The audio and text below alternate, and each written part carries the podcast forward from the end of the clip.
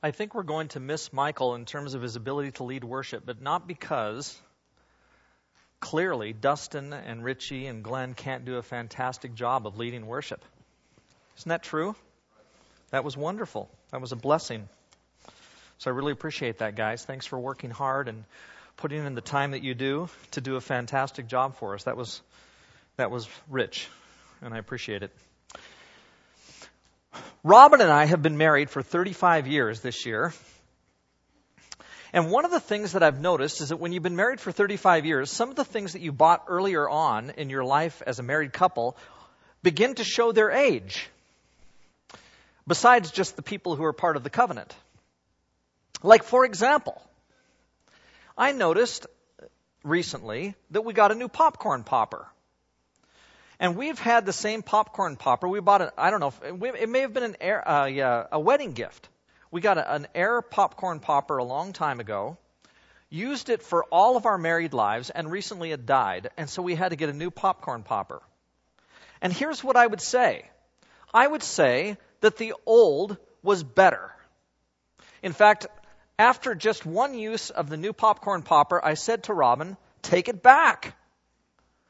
I don't like it. Like, there were several problems with it, uh, one of which was that you popped very little popcorn at a time. And you get just a little bit. The old one, it would overflow with popcorn. We could fill a huge bowl. Now, we have to run it about four or five times just to get enough for one person to eat. So I said, we need to take this back. This is pathetic. And that's the way some new things are. Some new things are just not as good as the old. The old was better. And you can probably think of various things in your life. You think, you know what? The old was better. Hopefully, you're not thinking that about some girlfriend or something in comparison with your new spouse. but nonetheless, even though that's the case with popcorn poppers, many things are in fact better. Things are better today than they used to be in so many ways. In contrast to popcorn poppers, of which we had one for most of our married life, we had, I don't know how many toasters we've had, but it has been a bunch. And, you know, as a kid, I remember growing up, and, you know, it seems like we had one toaster the whole time. I don't, you know, I don't remember buying lots of toasters. But as a married couple, we have had numerous toasters. And then recently, about a year and a half ago, two years ago, something like that, we bought a new toaster. And this one is great. Like it's really a nice toaster, and I can't see it going out anytime soon. It's just a better made toaster than what we used to get. Recently, our refrigerator went out. And I'll tell you, the new one is a Cadillac in comparison to the old one.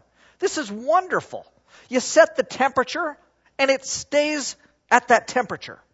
It's way more energy efficient. It's much better in terms of space design. The shelving design is way better. I love our new refrigerator. I can't imagine having, like, I remember uh, as a kid, we had a Frigidaire that had one of those pull down handles like this on the outside, and it was shaped, it was all, it was all round. It was white and kind of rounded on the edges. And I'm sure that in its day it did okay, but it was nothing in comparison to the refrigerator that we now have in our home, which is unbelievable. Um, car engines are so much better than they used to be. Pete Mitchell's sitting back in the back row, and if I was to, I, I won't ask you, Pete, because then you'd embarrass me. You'd say, no, they were better in the old days. But I don't think so. Okay? He works with a Chevy dealer, managing the service department. And if I was to say to Pete, are the engines better today than they used to be? I think he would say, yes, they are. They last a lot longer. They're way more efficient, way better gas mileage. They're quieter, less emissions, etc., etc. The engines today are better. And let's not even talk about cell phones. Because you all know that the cell phone that's in your pocket right now and that we all should have turned off by now, that cell phone is light years better than the one that you had maybe even six months ago.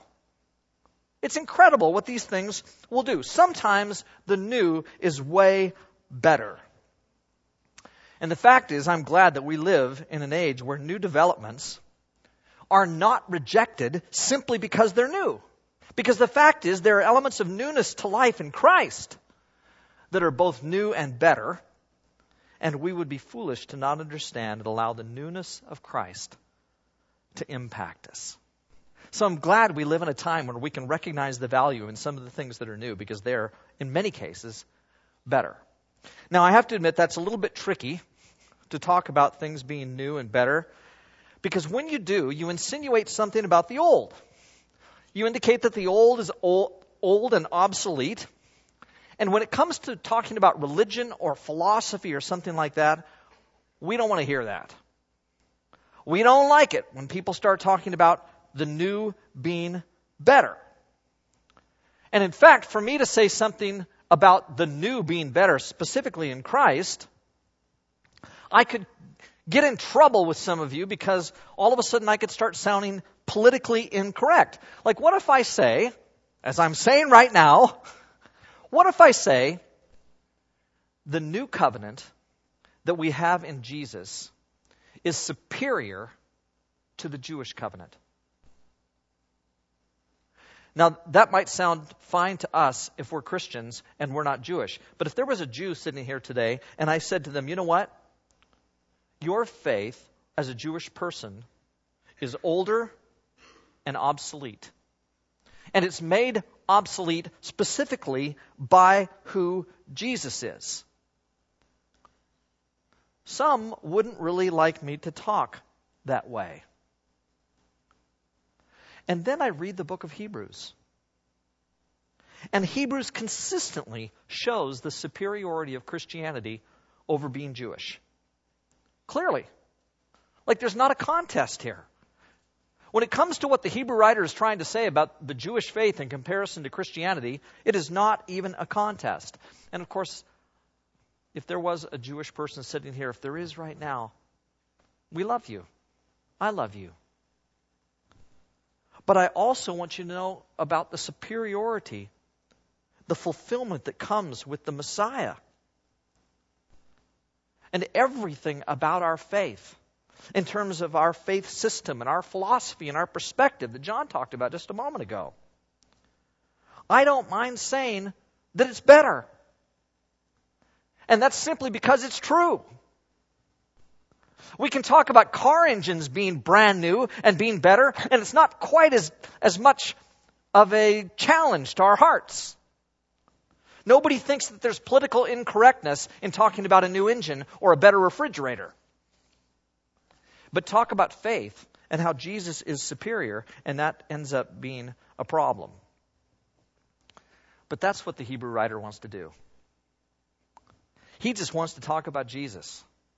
And he wants to talk about Jesus over and over and over again and tell us that Jesus is superior. And to say that it's simply true. And that we need to acknowledge it as Christians. And the fact is, I think that he was right. I want you to look at Hebrews chapter 8 with me. I can't remember the page. I'm going to say 857 or 848, and I'm not going to be right, but at least I got a number out there. Hebrews chapter 8.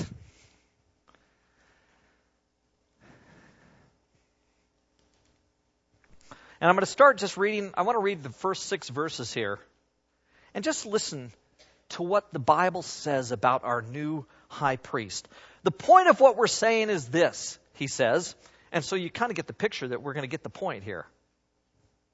The point of what we're saying is this. We do have such a high priest who sat down at the right hand of the throne of majesty in heaven and who serves in the sanctuary, the true tabernacle set up by the Lord, not by man.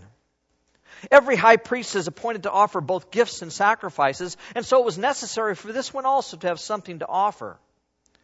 If he were here on earth, he would not be a priest, for there are already men who offer the gifts described by the law. They serve at a sanctuary that is a copy and shadow of what is in heaven.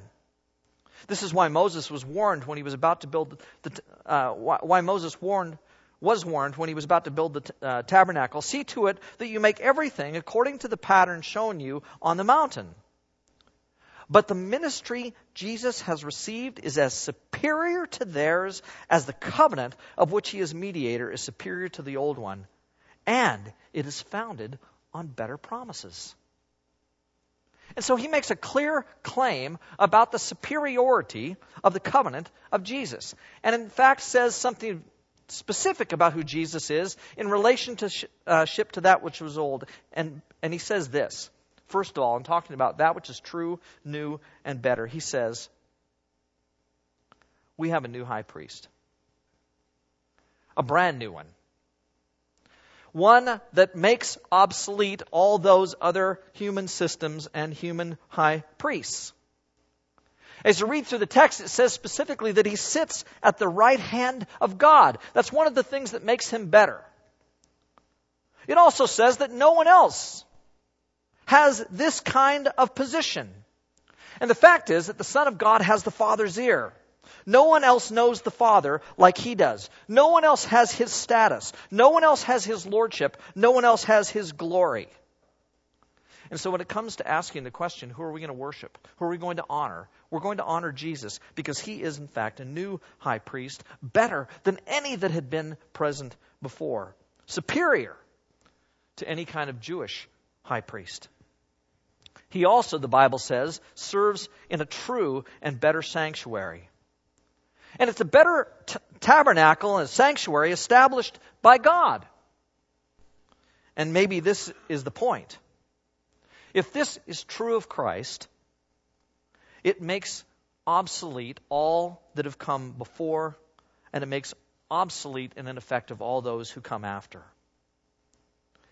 And again, sometimes I, you know, I can stand up here and I can say, you know, Jesus is exclusively Lord. Or the Christian faith is exclusively the faith that God wants us to follow. And people don't like hearing those words. but I think it's true. The Hebrew writer is making that claim. And if this is true, if Jesus is the one who sits at the right hand of God, having been part of and built a better tabernacle in heaven, then nothing compares. There is no one else sitting in a better place. There is no one who's squeezed in there between Jesus, who sits at the right hand of God, and the Father. There is no more spiritual, godly, holy place than that taken by Christ. The right hand was the place of superiority, it was the place of honor. And that's his rightful place. And so he has to be acknowledged for who he truly is, and there's no room here for compromise, no room for another system, no room for another God, and especially ourselves. A third thing that's new and different is that he brings a better covenant with better promises. I want you to look at verse 7. Hebrews chapter 8, verse 7 says, For if there had been nothing wrong with that first covenant, no place would have been sought for another. So obviously, there's something wrong with the first covenant. But God found fault with the people and said, The time is coming, declares the Lord, when I will make a new covenant with the house of Israel and with the house of Judah. It will not be like the covenant I made with the forefathers when I took them by the hand to lead them out of Egypt, because they did not remain faithful to my covenant, and I turned away from them, declares the Lord. This is the covenant I will make. I will make it with the house of Israel but after that time, declares the Lord, I'll put my law in their minds and write it on their hearts, and I will be their God, and they'll be my people. And no longer will a man teach his brother, or a man teach his neighbor, saying, Know the Lord, because they will know me, from the least of them to the greatest. For I will forgive their wickedness, I'll remember their sins no more. And so, what's the basic problem with the Old Covenant? Well, essentially, it's because this covenant was unable to bring about in people real faith. And it certainly couldn't bring about in them sinlessness. And so the problem of sin and separation that has been there since the garden wasn't relieved by the old covenant. And when you put together, Paul would say from Romans 7, the old covenant with the sinful nature, you bring those two things together, and what's the production? Sin and unrighteousness. And it will be that way always and forever. And so we can talk sometimes in legalistic ways in churches of Christ, even. And we need to recognize that when we do, we are trying to do something that Jews couldn't do ever. And that was develop for ourselves a system or a way of living that somehow would unite us together with God. It can only happen through the grace of Jesus. It can only happen through His love. It can only happen through our faith. And so the new covenant, of which we're part now, does something that the old covenant could never do. And they could not remain faithful to the covenant they were supposed to have with God because of their sinful natures. That only in Jesus is taken away. And so there will always be separation between God and human beings if Jesus isn't somehow in the mix of relieving human beings of their sin, which actually says an awful lot about anybody today who's not in Christ. Like, again, we don't like it when I say things about how Jesus is the exclusive Lord. We also don't like it sometimes when someone tells us that we are sinful and that we're separated from God because of our sin. But the gospel is all about the high priest who came to establish a new covenant, making it possible for us to actually know him and be in relationship with him. And without that, there is a clear separation between human beings and God. And the only way that that problem is relieved is through Christ. And so to talk about another system, to talk about another way, simply leaves people on the outs. It leaves people away from God, separated from Him because of sin. And now through Jesus, a new relationship can be formed. One where hearts of human beings can be transformed by the presence of His Spirit. A new relationship now exists where God writes His law and His existence on our hearts, and He's made part of us. And we can be different, which was never possible before. Well, there's one kind of crucial, crucial truth that I want to get to this morning. And it has to do with the newness that comes in Jesus, specifically with reference to the tabernacle. Now, if you're not a Christian or if you haven't read the Old Testament very much and you don't understand the tabernacle, the tabernacle was the place where the Jews worshiped. And they would carry it around with them. It was a portable sanctuary. And they would carry it around with them, and inside it were various things that helped them worship the Lord. And so inside the tabernacle was an Ark of the Covenant. And inside the tabernacle was an altar. And inside the tabernacle was a candle stand. And there was one special thing about the tabernacle that separates entirely Judaism from any other faith. And that is in the tabernacle. In, in fact, those of you who've seen Raiders of the Lost Ark, okay, you know what the ark is, right? It's this big gold box. And on top of the gold box, there are some eagle looking things that they call cherubim. And you don't see it so much in the movie, but what is it, according to the Old Testament, that happens with the Ark of the Covenant? What is it that is there just above the cherubim within the tabernacle? Do you remember? It's the presence of God. And so when we think about what the tabernacle is, in essence, more than anything else, the tabernacle wasn't just so that someone could go into the holiest of holies and make a sacrifice and forgive sins. More than anything else, the tabernacle was designed by God to be the place where He became present to people. And for the Jews, it was never complete. It never really worked. Rather than having the nation chained changed and the people's hearts changed, and for them to be completely different, because they met God in the tabernacle. Instead, they pretty much continued to live the way they had always lived. But what happens with the coming of Jesus? The Hebrew writer says that there is a new tabernacle, the heavenly original, after which the other is simply a shadow, a model. And it's in this tabernacle, the true tabernacle, that something happens.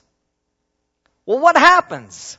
It's the same thing that was supposed to happen from the beginning.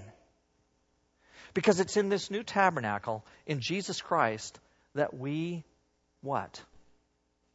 Come into the presence of God. And so the new covenant and the new tabernacle that is present in Jesus is superior because this is the only place that we finally, as human beings, can come to know who God is. That we can be in His presence in a way that completely surpasses and makes obsolete any other way of trying to be in God. And so the fourth thing is simply this. The most important part of what is new is that there is that here we meet God. God dwells here. It's not just the laws of God that are written on our hearts, but God's presence. The reality of God is planted within us. We meet Him in Christ in a way that is superior to every claim made by any other faith system, including the Jewish faith. Here we come to know God. And so look at chapter 8, verse 11. Isn't this exactly what it says happens with the new covenant? No longer will a man teach his neighbor or a man his brother, saying, Know the Lord, because they will all know me, from the least of them to the greatest. It tells you what God wants for us. It tells you what God wants to happen with humankind, where He wants us to go.